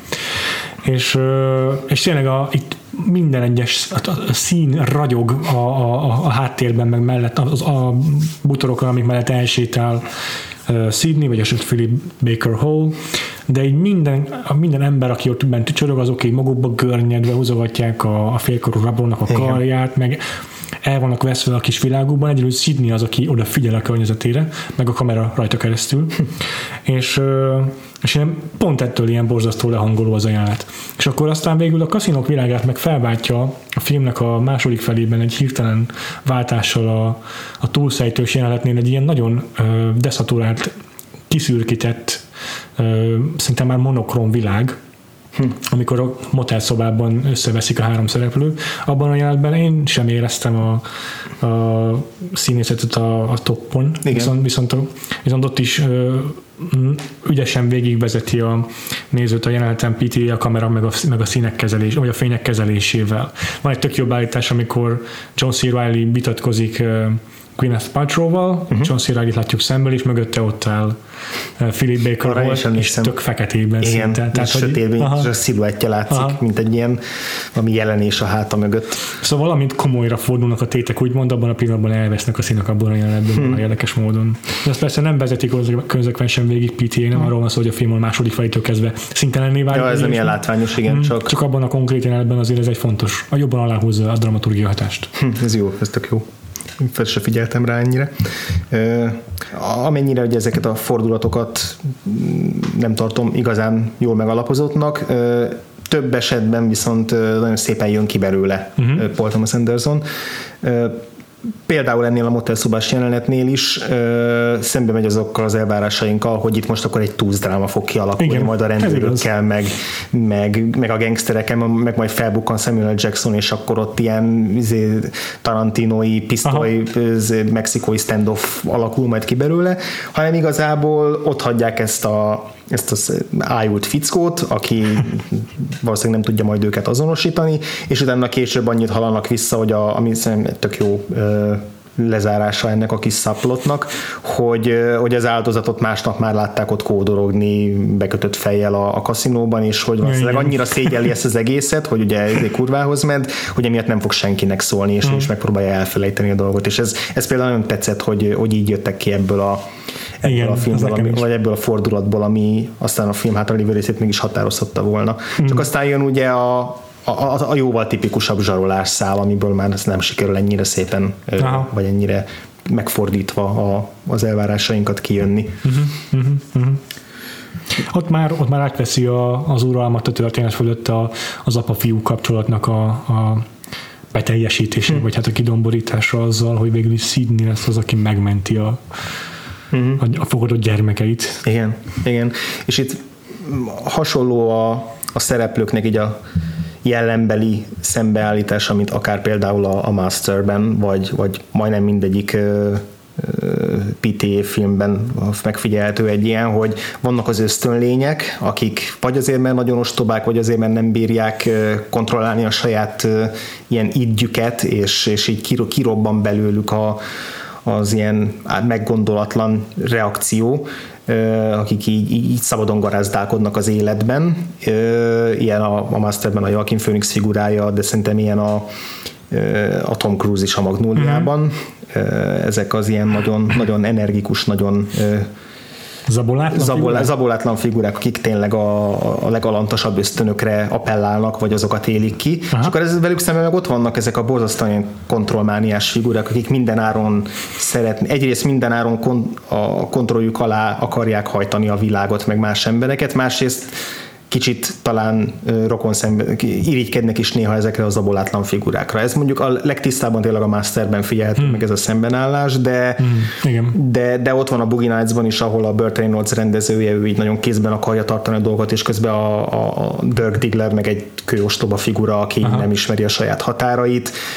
Ott van a, a Punch Drunk Love-ban a Adam Sandler, akinek a teljes élete arról szól, hogy a kontrollt hogyan próbálja megtartani, és hogyan képtelen rá, és hogyan szabadul el emiatt ilyen hmm. Izé dührom, dühromhamokban. Hmm. És a Hard is megvan egy picit szerintem, hogy, hogy Sidney megpróbálja kontrollja alá vonni ezt a kis rögtönzött családot, és nem számol azzal, hogy John meg túl túlságosan a, a, tényleg az ösztönei hajtják meg Clementine-t ugyanúgy, hogy nem tudnak ezeknek a szabályoknak engedelmeskedni. Tehát, hogy van ez az ilyen yin-yang küzdelem a PTA filmekben, ami, ami, amiben általában azok vesztenek, akik, hát abban mindenki veszít egyébként, de főleg azok, akik a kontrollt akarják Igen. megragadni. Igen. Úgyhogy azt érzem, hogy rendezőként ugye a legelső adásunkban még úgy fogalmaztál, hogy, hogy vajon lesz olyan rendező, aki mint Pallas Athéni teljes fegyverzetben igen. pattant elő, és azért Paul Thomas Anderson rendezőként szerintem tényleg teljes rendezőként pattant itt elő. Tehát igaz, hogy a, vagy a script nem annyira ügyesen viszi végig a karakterek fejlődését, de például az a játel, amikor Sidney-t látjuk, hogy megnézi videóról a, uh-huh. a John és Clementine gyors esküvőjét, amit négy napos ismeretség után kötöttek, az is egy marha jó felvétel. Uh-huh. Egyrészt azért gondosan, hogy eltrápoltam a Sanderson, hogy rendesen egy VHS szalagos izé felvétel legyen ott, amit külön azért vettek fel olyan csúnyán, Igen. hogy a tévében aztán úgy fessen, mint hitelesen nézzen ki, és, és tényleg van egy ilyen intim hatása annak a, annak a videó felvételnek, nagyon, mm. nagyon családias ettől az a képsor. És ahogy azt nézi Sydney, az, az is működik, mondom, képi szinten. Uh-huh. Csak, csak hát ugye dramaturgiailag annyira nem tud mégse funkcionálni. És és érdekes, hogy Paul Thomas Anderson meg elsősorban az írást élvezi, vagy azt hm. emelik ki mindig, hogy, hogy már csak azért is akarja mindig a saját forgatókönyvét leforgatni, mert ő imád írni, uh-huh. baromi nagy fannak tartja, meg, meg hát látszik is, hogy milyen mértéktelen ezen a téren, hiszen csak a Magnóliát három órásra forgatta le. Hát az, hogy a Hard Date-nek is azt hiszem, ami két és fél órás volt az első verziója, és akkor mondták neki, és tudott, hogy... lehet, hogy akkor jobban működött volna. lehet, hogy abban sokkal több volt, de lehet, hogy még még, még öncélúbb lett volna hát az egész, ezt, ugye, ezt már soha nem, nem tudhatjuk meg. Igen. Ha már így a szob, szobasztod a stúdiót, akkor beszéljünk ennek a filmnek a lehetetlen körülményeiről. Igen, hát a, ez azóta ilyen hírhet csatá, csatározási folyamat volt a, hmm. a stúdió meg közötte. Sőt, így hozzátenném, hogy nem is egészen stúdióról van szó, mert ez, ez nem a klasszikus ilyen nagy hollywoodi stúdiók egyike, mint nem tudom a, a később a New Line színen, ami szerepet játszott az ökolerjében, hanem, hanem csak egy ilyen befektető, vagy a franc tudja. Uh-huh. Akkoriban ugye 96-ról beszélünk, a 90-es évek első felében robbantak be ezek a Tarantino filmek, ja. meg, meg ezek a bűnügyi filmek, amiket szinte minimális költségvetésből össze lehetett hozni, és viszont hatalmas közönségi sikert uh-huh. adtak, és akkor mindenki be akart ebbe szállni, tévéstúdiók is. És, akkor bizonyos költségvetés alatt, ha marad egy rendező, akkor így szórták nekik a pénzt, mm-hmm. meg hogy mhm. akkor majd terjesztik a filmjét, mert ugye el lehet adni. Igen. És így jött össze az, hogy, hogy Paul Thomas Anderson a, ebben a blokkunkban tárgyalt három rendező közül mindenképpen a legnagyobb költségvetésű, meg a legszínvonalasabb filmet tudta összerakni, mm-hmm. mert hogy tényleg olyan neveket hozott itt össze, a Robert Elswit operatőr, meg a színészeket, ha említjük, amik mm-hmm. így szinte magától értetődő, hogy ez egy ö, ilyen jó kinéző film lesz. Kiállítás is nagyon profi, Aha, így van. Igen. Egy dolog hibázott, az pedig a vágók, hiszen azt nem akartak kiengedni a stúdió a kezéből. Az egy első filmes rendező nem fog tudni moziba vinni egy olyan filmet, amit, amit, amit csak ő vágott meg, és nem szólhatott bele senki. Ő viszont ragaszkodni akart hozzá ennyire, hogy még azt is megmondta, hogy az elején úgy nézzen ki, hogy írják ki, hogy a P.T. Anderson film, utána megjelenik a cím, és utána kezdődik maga a film, és hogy csak ez legyen a lényeg, oh. hogy ő ott benne legyen, hogy ez az ő filmje, de, de nem kell ezért kiírni minden szereplőt, mindenkit, és ezt ebben nem mentek bele a, mm. a, a, a pénzemberek. De meg a címadás is így alakult, hogy Sydney helyett Hard lett, ez az az utolsó dolog, amit nem sikerült megváltoztatni. Igen, de ez már akkor volt, amikor már sikerült ilyen hosszas, nagyon komplikált ö, ilyen csiki-csuki harc végén, amikor végül mégis belementek, hogy oké, okay, hogyha Kánba elviszi a filmet, akkor oda elviheti a, elviheti a saját 90 perces, 90 perces verzióját, akkor gyakorlatilag már belementek minden olyan igényébe, amit támasztott, viszont ezt az egyet mondták, hogy nem a címét változtassa meg, és ja. azt mondja, jó, ha csak ezt az egyet kell megváltoztatnom, akkor ebbe belemegyek. Tehát, igazából a végeredmény az azért az ő, az ő elképzelését tükrözi, gyakorlatilag ő győzött kvázi ebben Igen. a harcban. De borzasztóan szitta, szidja máig is ezeket a a, a szereplőket, akik bele akartak szólni a filmjébe. Igen, és aztán, ahogy mondtuk, a, vagy említettük az adás elején, hogy utána a Buginásznak meg úgy állt neki, hogy itt most most ja, kezdve minden filmnél enyém a végső vágás joga, és mindenki azt csinálja, amit én mondok. És, és ezt, ezt úgy kezdte el, hogy így odavitte a kész forgatókönyvet a, az új producerének, nem tudom, hogy hogy hívták már az életőt, de egy veterán producerről volt szó. És ö, megmondta, hogy ez a, ez a így fog kinézni, ez, a, ez egy Steadicam felvétel lesz, ami négy perces, nem lesz benne vágás, és így nyugi haver, jó. Oké. Okay. Igen, ez, ez, a film kellett hozzá, hogy meg tudjon bízni abban, ha. hogy vannak olyan producerek, akik, akik hajlandóak támogatni az ő igen. elképzeléseit. És, aztán... és teljesen fel volt háborodva a PTA, hogy bele akartak tenni egy vágást a tracking shotjába.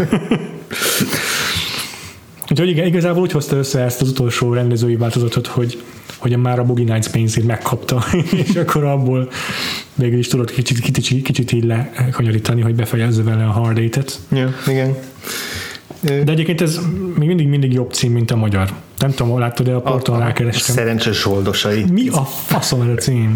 Borzasztó. Ebből a három címből szerintem a Hard Eight a leg, leghangzatosabb, mert a Sydneyből meg nem derül ki semmi azon Igen. kívül, hogy ez passzol a legjobban a szándékaihoz egyébként, hogy ugye egy ilyen egy karakterrajzot csináljon ezzel a filmmel. Meg hát ez is tök jó jelezi, hogy, hogy mennyire szereti Paul Thomas Anderson ugyanazokat a neveket. Mármint, hogy a Magnóliában az egyik szerep, főszereplőt szintén Sydneynek hívják. Aha. Meg a másik ilyen kis érdekesség, hogy mikor Jimmy találkozik először Sydneyvel a filmben, tehát a Samuel L. Jackson, Igen. akkor van egy párbeszéd köztük, amiben már sejthetjük, hogy, hogy azért uh, Sidney sem egy ilyen teljesen makulátlan, igen, makulátlan uh, hátterű figura, mert egy csomó nevet felsorol neki Sidney, hogy jó, igen, ismerem őt is, meg őt is, mint hogy ilyen közös haverok lennének. És uh, ezek a nevek később felbukkannak a, a Paul Thomas Anderson filmográfiában, és mindegyiket Philip Baker Hall játsza. Igen, ez egy jó kis easter egg, ezt én is utólag olvastam róla. Igen, ha már egy szoba kerül a vágás, akkor kis, kis tudok, vagy kis akartam elni gyorsan két olyan jelenetet, ahol kifejezetten a, a, uh-huh. a, a vágás Na. két nagyon kis poént teremtett meg. Az egyik a film egyik, egyik kedvenc jelentem a filmből, amikor a John elmeséli a Sidneynek, hogy egyszer kigyulladt a zsebében egy gyufás doboz. Tényleg. Hogy ekkora loser, ekkora szerencsétlen, meg hogy azért azóta nem hajlandó gyufával gyújtani meg a cigijét, hanem csak öngyújtóval.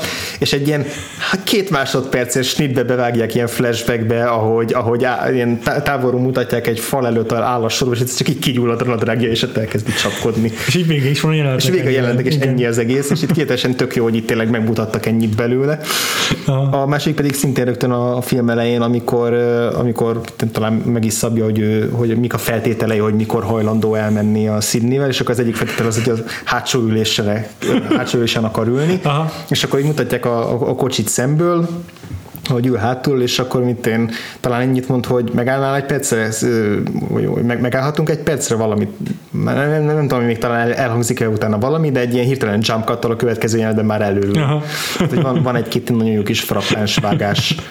Szóval igen, P.T. ez a rendező, aki nem csak megtervezi a jeleneteit, vagy a jelenetei többségét, de hogy a fejében összeáll már az egész hmm. vágás, mire elkezd forgatni egyáltalán. És hogy egy csomószor ezt nem tényleg poénokra hegyezik ki, a, azért is érdemes meghallgatni a PTA rajongóknak a, a Mark Meron podcastet, mert hogy abból egyrészt kiderül, hogy kb. minden filmjét végjátéknak tudja, mert még a vérzőolajra is azt mondta, hogy jó, az is nem végjáték, de szinte nagyon vicces. Szerintem ez a legutolsó dolog, amit mondanánk a vérzőolajra. hogy ő kifejezetten, kifejezetten úgy érzi, hogy csupa komikus filmet csinál. Másrészt pedig hallatlanul szórakoztató, hogy a, a, a Mark Meron így az átlag mindannyiunk, átlag mozinézetet mindannyiunknak a, a Szócsöve? Szócsöve, igen, köszönöm. Aha. Azzal, hogy hogy ahogy megy, megy végig a, fi, a PTA filmeken, mindiket azzal kezdve, hogy ez mi a fasz volt, ez mit jelent, és hogy mindenki elmondja, hogy ezt, ezt ötször néztem meg, és ötször is úgy jöttem ki, hogy mi a faszt akarsz tőlem, mi a faszt akar tőlem ez az Anderson, mit akar tőlem, mit, mit tegyek még azért, hogy megértsem a filmjét, és a Paul Thomas ez meg kurva jól szórakozik ezen, de én mindig elröhögcsél rajta, meg így, így játszik, így, így szórakozik a Mark Meronna, amikor ilyen teóriákat dobál neki, hogy nem, végül is hm, nem rossz gondolat, és látszik rajta, hogy hihetetlen hihetetlenül élvezi ezt, ez nagyon jó, jó, jó kedélyű figura, az biztos. Arc. Viszont ez így tök jó, szerintem tök jó rávilágít arra, hogy szerintem azért Paul Thomas Andersonnak a filozófiája, vagy uh-huh. a mhm. filmjének a filozófiája valójában nem olyan mély. Hm. Tehát azért nem, nem emelném mondjuk arra a szintre, amit, amire eljutottunk a Kubricknak a filmének a végig a leásásánál, tehát nála sem könnyű néha megragadni azok, azt a tematikát, amit a filmekben fel akar dolgozni, de aztán, hogyha figyeli, az alaposan megnézi uh-huh. az mhm. ember, akkor azért észreveszi, hogy nagyon alaposan, nagyon mélyen feltár bizonyos témákat. Uh-huh. Ami mindig ő is egy, egy ilyen szinguláris dolgot, amit kijelöl annak a filmnek a víziójának. Viszont a Paul Thomas Andersonnál szerintem egy ilyen körbe táncolt, körbe ugrált dolog, amit, amit sok szempontból megvizsgál, uh-huh. és bemutat. De nem, nem, is azt, nem is azt várom, hogy mondjon ítéletet, ítélet feltétlenül, hanem, és nem is igazán tudom megfogalmazni, mi az, amit várok, csak Aha. azt mondom, hogy, hogy hogy azért egy ilyen mindenképp felszínesebb, uh-huh. és inkább csak vizsgálódó Paul uh-huh. Thomas Anderson. Uh-huh. A, egyébként ez, ez a leggyakoribb érve, amit például a Masterrel szemben felhoztak annak idején a, a, azok, akiknek nem tetszett a film, hogy körülbelül pont ugyanezt fogalmazták meg, hogy, hogy így, így körbetáncol a semmi körül, és igazából ilyen üres, üres a film.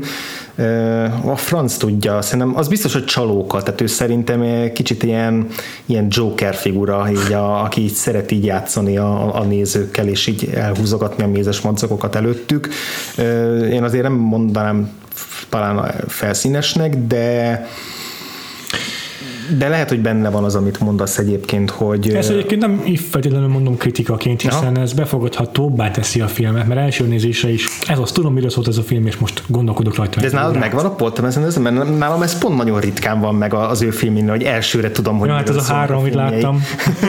Jó, de a verzióra az olyan volt tényleg, amit így azt nem iszteni kellett, azért azt kellett emészteni, és az jót tett neki. Igen. Hogy azon az ember elgondolkodik utána. Igen, tehát ez, számomra pont a Paul Thomas Anderson olyan rendező, hogy a filmjének egy nagy része ez ilyen enigma, amikor először megnézem, és, és, aztán, és aztán utána kell felfejtenem, hogy most van, van az enigma mögött valami Aha. megfejthető dolog, vagy igazából csak egy ilyen ködösítés, hogy mint, mint egy bűvész trükk, Aha. hogy elvarázsol a tükrökkel meg a füsttel, de igazából, igazából maga az elvarázsolás a filmjének a lényege. Ezt nem mindig tudom eldönteni nála, tehát ez így, ez nehéz. Hát igen. Ennél a filmnél is volt egy ilyen, a Hard Date-nél is, pedig itt aztán sokkal tényleg egyszerűbb eszközökkel dolgozik, de még itt is megvan az, hogy ilyen, ilyen nagyon novellisztikus, nagyon kis, kis, kis e, egyszerű visszafogott dolog, de hogy, de hogy közben nem vagyok meggyőződve róla, hogy igazán itt a, a sikkes, meg meg elgondolkodtató felszín mögött van valami. Úgyhogy igazából lehet, hogy nem is annyira vitatkozom bele, hanem én is hasonló, hasonló véleményre jutok. Lehet, lehet, hogy majd ezt is az utókor fogja eldönteni, és nem Igen. azért, mert több idejük lesz gondolkodni, hanem mert basszus 20 éves karrier alatt egy 6-7 filmet tett lenni az asztalra Paul Thomas Anderson. Mm. Ha valaki megnézi, mikor már 14 film lesz által mögött, lehet, hogy teljesen már máshogy fogja szemlélni a karriert. Lehet, lehet, de ez nagyon valószínűleg tartom, hogy róla mindig is lesz egy ilyen vita a nézők, kritikusok között, hogy most bluff, vagy valóban mély, és aztán ennek ennek kell majd elülnie.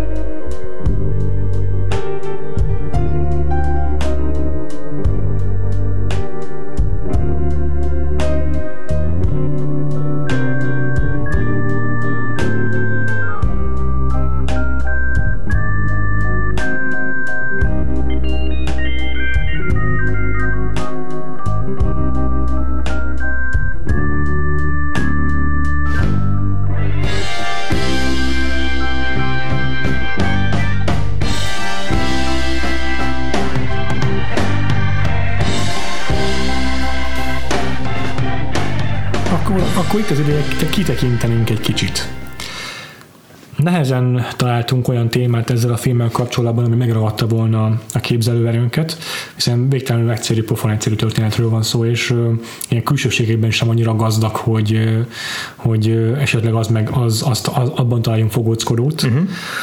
Úgyhogy végül amellett döntöttünk, hogy a filmnek az egyik legnagyobb erénye az, hogy Philip Baker Holt ezt a, az alapvetően karakterszínészt egy hosszú-hosszú karrier vég után, még mindig él az illető, most 85 éves, kiemelt egy főszerepbe. Igen. És ezeket mi imádjuk. Tehát azért eleve mi Andrással mind imádjuk a, a, a karakterszínészeket, mm-hmm. éltetjük őket, ünnepeljük őket. Főleg persze ez annak köszönhető, hogy a televíziós sorozatokban nagyon sokat foglalkoztatják őket, és uh-huh. általában nagyobb szerepeket is kapnak, meg érdekesebb szerepeket is kapnak, mint a mozifilmekben.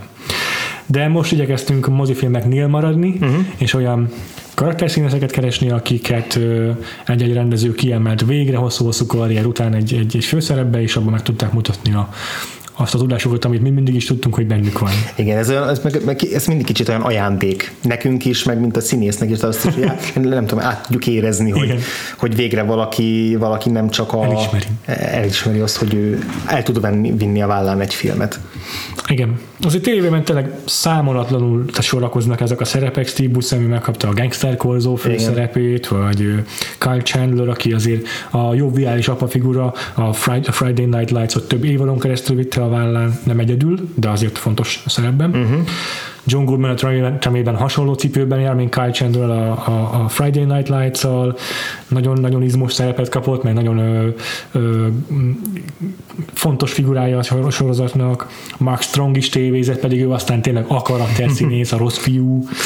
Igen, Mary McDonnell főszerepet kapott, a, meg Edward James Olmos a Battlestar Galacticában, mm. ők is olyanok, akik mindig a mellékszerepeket taposták a filmekben. Vagy hogy egy szintén nagyon hálás szerepet kapott uh, Mads Mikkelsen, aki mm. Kizárólag Dan filmekben kap főszerepet, és a, Amerikában meg általában villen, vagy valamilyen másodrangú szereplő. Igen, igen. Tehát a tévéből garmadával összeállíthatnánk egy, ja. egy ilyen listát. Moziba azért kicsit megküzdöttünk ezzel a, ezzel, ezzel a magunk top 3 de azért talán mindannyian találtunk talán, olyanokat, akik, igen. Ki az harmadik helyzet nálad, Péter? A harmadik helyzetem egy olyan film, ami szerintem tipikus példája annak, hogy hogyan lesz egy karakterszínészből főszereplő. Ez pedig az az eset, amit most is láttunk, hogy az első filmes rendező végre az egyik régi kedvencét megteszi főszereplőnek. Aha. Nem tudom, hogy pontosan ez a történet háttere, tehát hogy egy régi kedvencről van a szó, de George Clooney választotta főszereplőjének a Good Night and Good Luck-ba David Strathairn, uh-huh. ami nekem, nekem ez egyik kedvenc filmem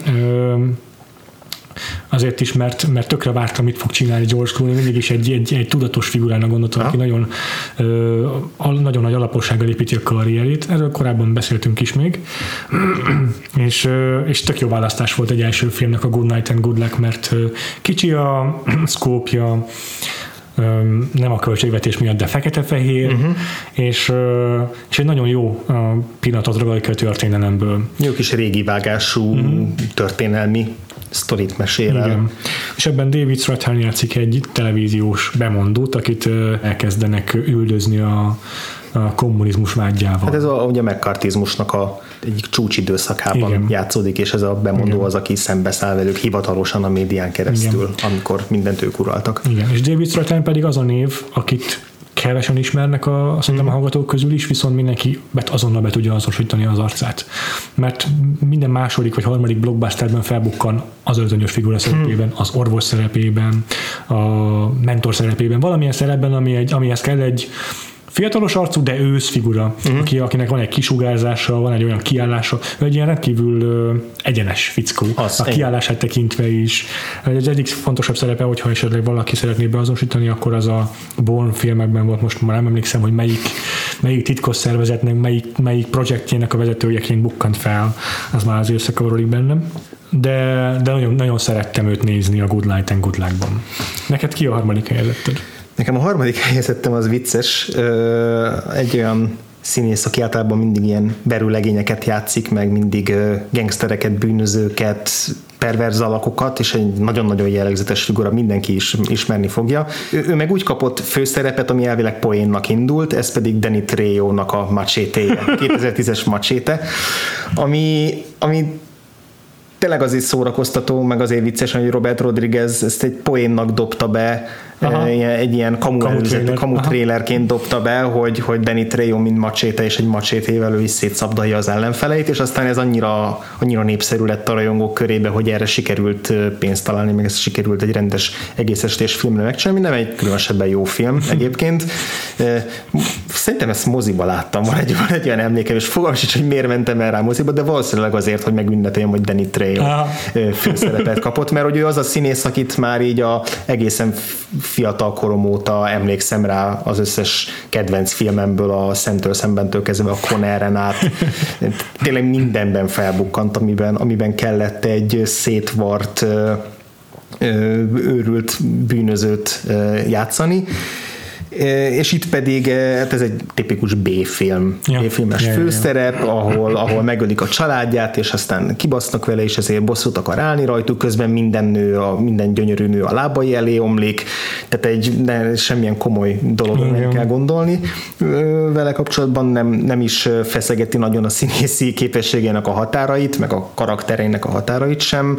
Volt talán pár évvel később, vagy előtte, val- valamikor e körül volt egy Sherry Baby című filmje meg Gyllenhaal, amiben, amiben egy sokkal szokatlanabb szerepet játszott egy ilyen rokon szembes kamionsofőrt, csak ott nem ő volt az igazi főszereplője, uh-huh. de, hogy, de hogy azért a macséte az a figura, ami, amin azt érzem, hogy most megkapta a reflektorfényt, és igazából élt is vele. Tehát, hogy az a film az teljesíti a maga kis szerény célkitűzéseit, és jobb lett volna valószínűleg, hogyha megmarad egy spoofnak, mert egy másfél órát nem lehetett kitölteni vele. Sőt, de... egy folytatás meg aztán végképp nem. Hát az, az legkevésbé sem, de ennek én nagyon örülök, hogy kapott egy ilyen lehetőséget.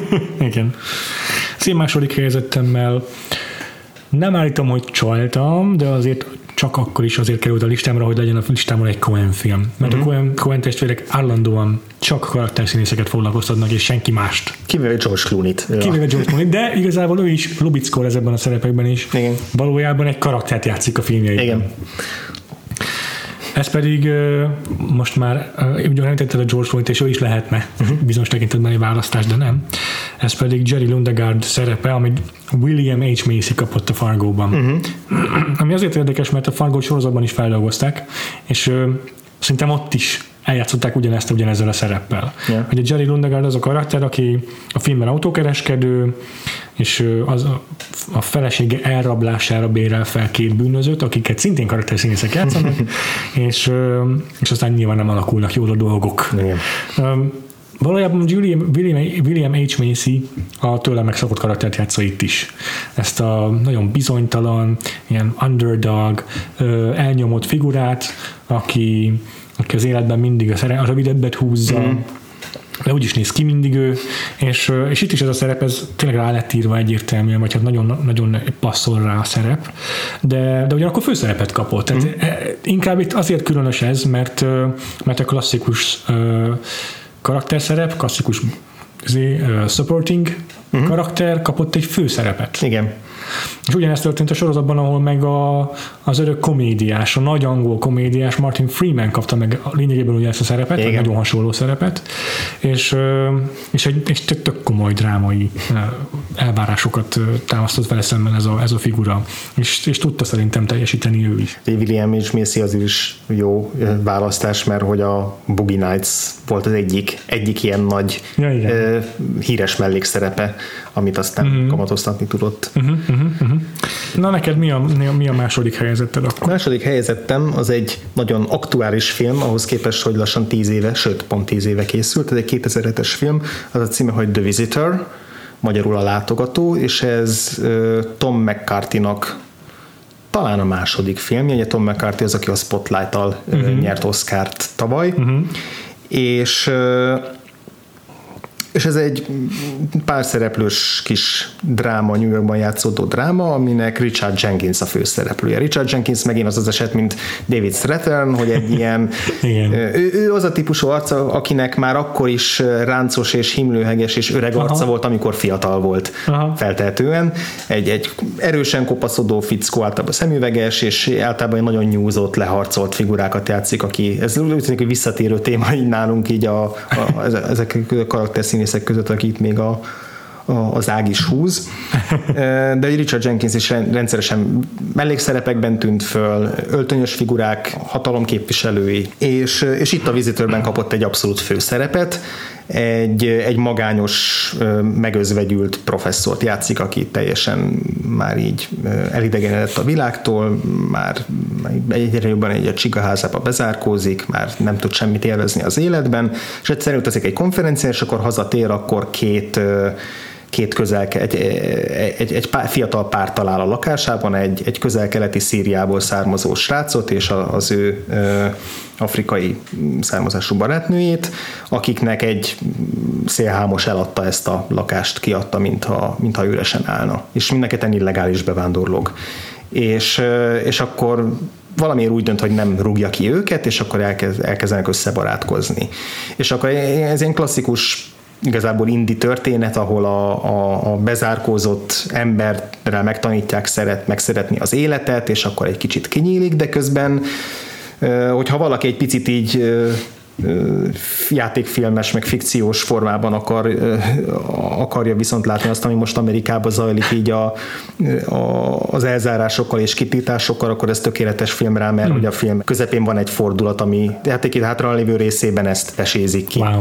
ezeken a szereplőkön keresztül, és Richard Jenkins abszolút teljesíti azt a, azt a belefektetett bizalmat meghálálja, Oscarra is jelölték ezért a szerepéért, és tényleg egy piszok jó mm. játék, minim, maga kis minimalista játék stílusával, mm. de, de nagyon szépen formálja meg ezt a, ezt a figurát, úgyhogy ezért mindenképpen őt, őt kellett ide raknom.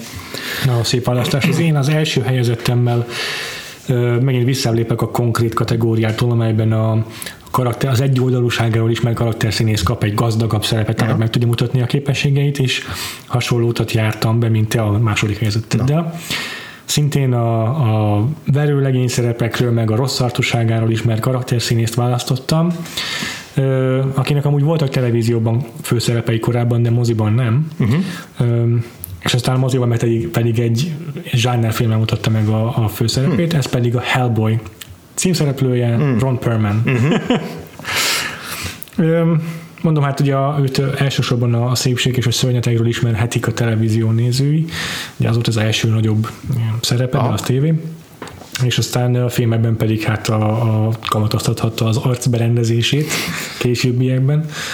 Viszont a Hellboyban igaz, hogy maszk alatt, de hát lényegében főszerepet kapott, és, és ezt meg aztán tényleg ráírta. Tehát a hős szerepet. Hős, tehát, hős, igen. igen, igen, ez nagyon fontos, hogy ez egy abszolút pozitív karakter, aki eddig, akit nem, nem azonosítottunk eddig Ron Perlmannel valószínűleg. Aha. Tehát nem tudom, általában így a, igen, a, a főgonosznak a henchmenjeként ismerjük meg, meg törvényen kívüli lakóként, meg ilyesmi. És nem állítom, hogy, hogy, hogy színészi eszköztárban rendkívül gazdag figuráról van szó, főleg, hogy mondom, maszk alatt játszik az egész, de, de végre barom jól lát neki, uh-huh. végre tök jó volt látni Ron Perlman, hogy, hogy a nevét így mindenki megjegyzi, azért már hogy számon kell őt tartani, és nem ő az a, jaj, hogy is hívják azt a baltarcú fickót?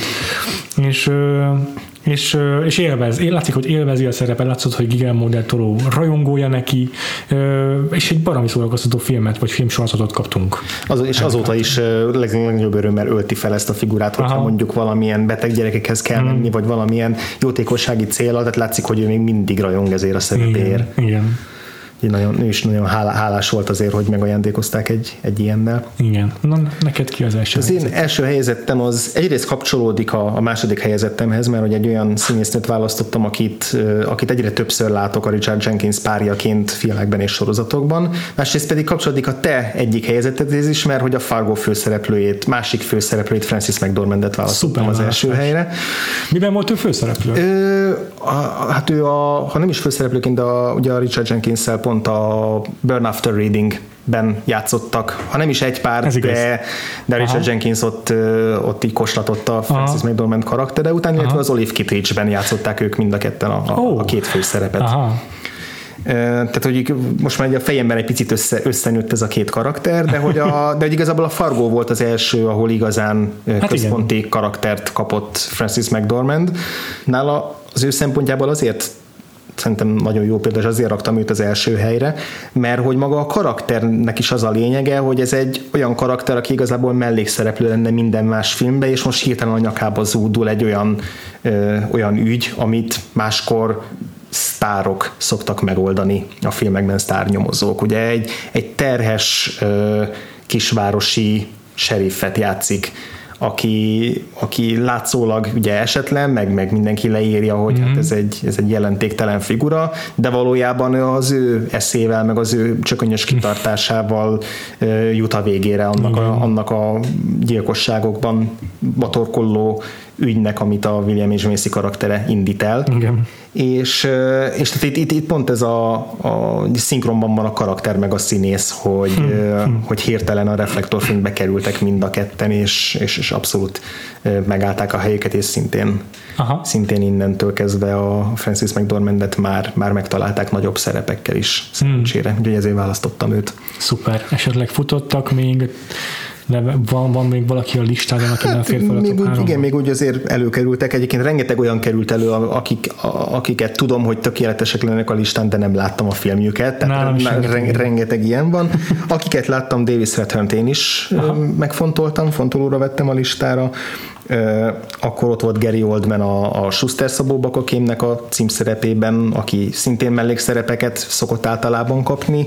Igen, aki igen, még igen. eszembe jutott, akkor pont említetted még John Hawkes a, a The Sessions uh-huh. című filmjére, ami, ami Oscar jelölést kapott érte, amiben nagyon jó volt, uh-huh. illetve nem egy olyan régi, viszont a, pont az, adott, az adásunk témájához nagyon szépen kapcsolódik Ben Mendelssohnnak a, a főszerep a Mississippi Grindban, ami egy szerencsejátékos oh. film, egy, amit én rettenetesen szeretek. Igaz, hogy megosztja a vásznot Ryan reynolds aki klasszikusabb fő, főhős, ugye főhős színész, uh-huh. de abszolút egyenrangok, és a kettő közül azért inkább Ben Mendelssohn karakterére nagyon jó. összpontosít a film, és, és, és nagyon-nagyon jó benne. Hmm. Én őket, őket sorolnám hmm. még föl. Neked kik maradtak még a... Hát én nekem egy olyan név van, akit azért zártam ki a listámról, mert nem elég idős ahhoz, hogy azt mondhassuk róla, hogy letett már annyit az asztalra, hogy megérdemel már egy főszerepet, de Paul Dano egy azért elég nagy filmográfiával rendelkező karakterszínész. Neki is az érdekes arcberendezése, meg a kisugárzása az, ami kárhoztatja azokra a szerepekre, amiket kap általában. Ez pedig általában a főszereplőnek a creepy ismerőse, barátának nem nevezném. Igen. Lásd, ugye szintén a vérzőolajban. Igen, igen, igen. És sokszor, sokszor valamilyen rossz indulatú karaktert játszik, valamilyen rejtett motivációkkal, néha már csak egyszerűen tényleg a szerencsétlen balfaszt. Aha. Viszont egyszer megkapta a főszerepet, ez pedig a Swiss Army Man volt tavalyról, amelyben kicsit többet láttunk tőle a szokottnál, szerintem nagyon-nagyon gazdag szerep volt, nagyon hálás szerep volt, amit ő kapott.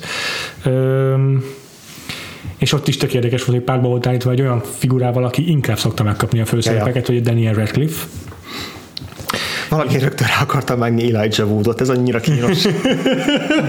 belecsúszok ebbe az ősi, Tényleg. ősi tévesztésbe. Szegényen már ezért is, mert Igen. ez már ilyen önmagát generáló mím. Szóval ilyen Paul Dano-nak ez egy tök jó szerepe volt, és, hmm. és szerintem benne fog ragadni a több függetlenül a karakter szerepem, amit, hmm. amit eddig is szokott játszani. Azért próbálgatják őt most, mert nem egyre többször volt most a a Love and Mercy, a Beach Boys-os film, amiben ugye John Cusack volt a másik főszereplő, mm-hmm. ugyanannak a karakternek a fiatal és öregkor játszották, de az is már kvázi főszerep mm. volt Aha. nála. Mm-hmm de... Igazából igen, a, youth, a fiatalságban is mást játszott a szokott, szokotthoz képest. Igen, igen. De azért még valóban egyelőre nem annyira bíznak rá a... nagy szerepeket, úgyhogy... Ki tudja, hova fog még ez jutni. Igen. Aztán felítem Tilda Swinton, aki úgy karakterszínész, hogy önmaga karakterét, önmaga karakterszínész, egy önálló kategória. Igen, de mondjuk őt azért elég sokszor találják meg főszerepekkel. Mm-hmm, mm-hmm. És hát nekem is egy csomó olyan név van, amiket még hm. nem láttam, de felírtam, hogy tudom, hogy vannak igen, ilyen igen. nagy villant. Főleg persze életrajzi filmekben, ahol, ahol a külső hasonlóság miatt választanak valakit, mint uh-huh. nem tudom, Frank Langella volt ugye a Frost Nixonban, ja. de hát igazából a Nixon azért is vicces, mert őt játszotta el a Hard Eight főszereplője Philip is. Baker Hall. Philip Baker Hall, és ebben a szerepben figyelt fel rá. Igen. Paul Thomas Anderson. És mégis, hogyha Nixon, akkor rögtön valószínűleg Anthony Hopkins arcát képzeljük oda hozzá, szóval... Igen. Vagy most már akár Kevin uh, Spacey-t is mondhatjuk. De az el, a Elvis és, uh-huh. Elvis és Nixonos filmből. Igen, igen, igen. igen. Egyébként azért Michael Shannon is szerintem most, hogy mondod, ő is, ő is az a színész lesz, aki, aki kap főszerepeket, de hogy általában azért mellékszereplőként tartjuk még mindig számon. Igen, igen, igen, igen. Biztos vagyok benne. Hát akkor köszönjük a figyelmet, és hogyha nektek vannak további ötleteitek, vagy saját kedvenc karakterszínészetek, akik játszottak főszerepet, vagy akiket akár szeretnétek, hogyha végre valaki megtalálna egy főszereppel, ez is egy lehetséges lista lett volna mm. számunkra, akkor írjátok meg nyugodtan a vagfolpodcast.hu a kommentek alatt. Jeleztetitek ugyanezt a facebook.com per Podcast alatt, és lájkoljatok bennünket. Aztán az itunes is kövessetek, onnan is az adásainkat. Sőt, illetve... értékelést is hagyhattok uh-huh. nekünk. Abszolút, a Twitteren megtaláltok minket a Engem a Freevo név alatt, tehát F-R-E-E-V-O. Engem pedig a Gains aláhúzás, G-A-I-N-E-S aláhúzás alatt. De beregisztráltuk már a Vagfolt Podcast nevű Twitter usert is, nem nagyon nézegetjük, de ha írtok rá, akkor azt észre fogjuk venni. Használni nem használjuk. Cserébe a Vagfolt címkét azt igyekszünk használni minél többször, ha Így nem felejtjük el. Nem csak Twitteren, hanem a Letterboxdon is, hogy a bepótolt filmjeinket logoljuk. Uh-huh a hatalmas ö, rajongás övezi az új főcímzenénket, amit az Arthur zenekar ö, szolgáltatott számunkra, és jövő héten be is fejezzük ezt a első filmes blokkunkat, de biztos, hogy lehetne még csomó olyan rendezőt, kortárs és népszerű rendezőt találni, akiket, ö, akiknek az első filmjét nem ismerjük, és érdemes lenne bevizsgálni, hmm. de azért talán nem lesz hiányérzetetek majd a blokkunk végén, mert hogy egy borzasztóan népszerű rendezőt, Christopher nolan fogjuk megnézni, az ő első filmjét, a Followingot. Addig is sziasztok! Sziasztok!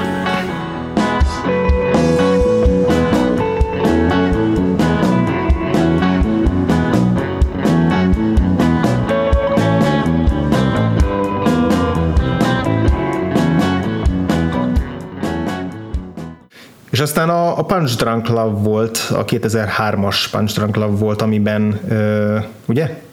Eltaláltam? 2002-es? Megvárom most már. Mi van külön szócikkelnek az öt kibaszott Nem, jó, most már több. 2002-es. Akkor majdnem, igen.